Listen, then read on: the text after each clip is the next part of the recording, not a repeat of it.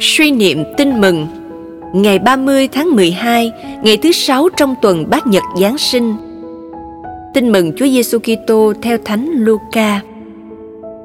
Lại cũng có một nữ ngôn sứ tên là Anna, con ông Penuel thuộc chi tộc ac Bà đã nhiều tuổi lắm. Từ khi xuất giá, bà đã sống với chồng được 7 năm rồi ở quá. Đến nay đã 84 tuổi bà không rời bỏ đền thờ, những ăn chay cầu nguyện, sớm hôm thờ phượng thiên chúa. Cũng vào lúc ấy, bà tiến lại gần bên, cảm tạ thiên chúa và nói về hài nhi cho hết những ai đang mong chờ ngày thiên chúa cứu chuộc jerusalem. Khi hai ông bà đã làm xong mọi việc như luật chúa truyền, thì trở về nơi cư ngụ là thành nazareth, miền galilee còn hài nhi ngày càng lớn lên, thêm vững mạnh, đầy khôn ngoan và hằng được ân nghĩa cùng thiên chúa. Suy niệm sứ điệp. Con thiên chúa đã giáng trần trong khiêm cung và khó nghèo, không phô trương và hào nhoáng.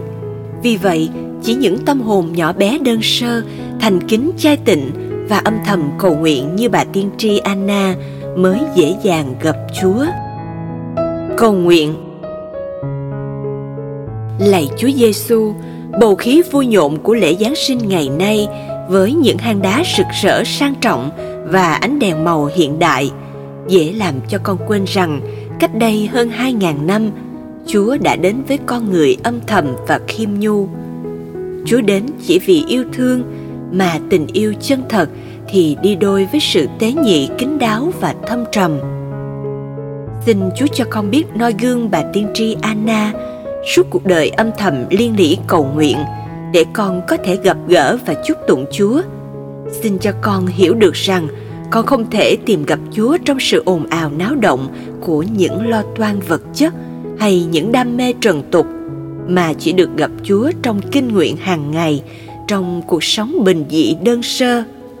Lạy Chúa, xin cho con hiểu rằng để chuẩn bị cho ba năm công khai giảng đạo – Chúa đã sống ẩn dật trong 30 năm tại Nazareth.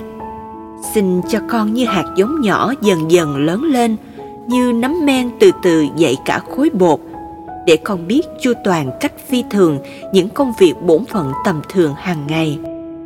Và xin cho con được nên giống Chúa với tháng năm dần dần trưởng thành, được nên dũng mạnh khôn ngoan và tràn đầy ân sủng của Chúa. Amen ghi nhớ, bà đã nói về người với tất cả những người đang trông chờ ơn cứu chuộc israel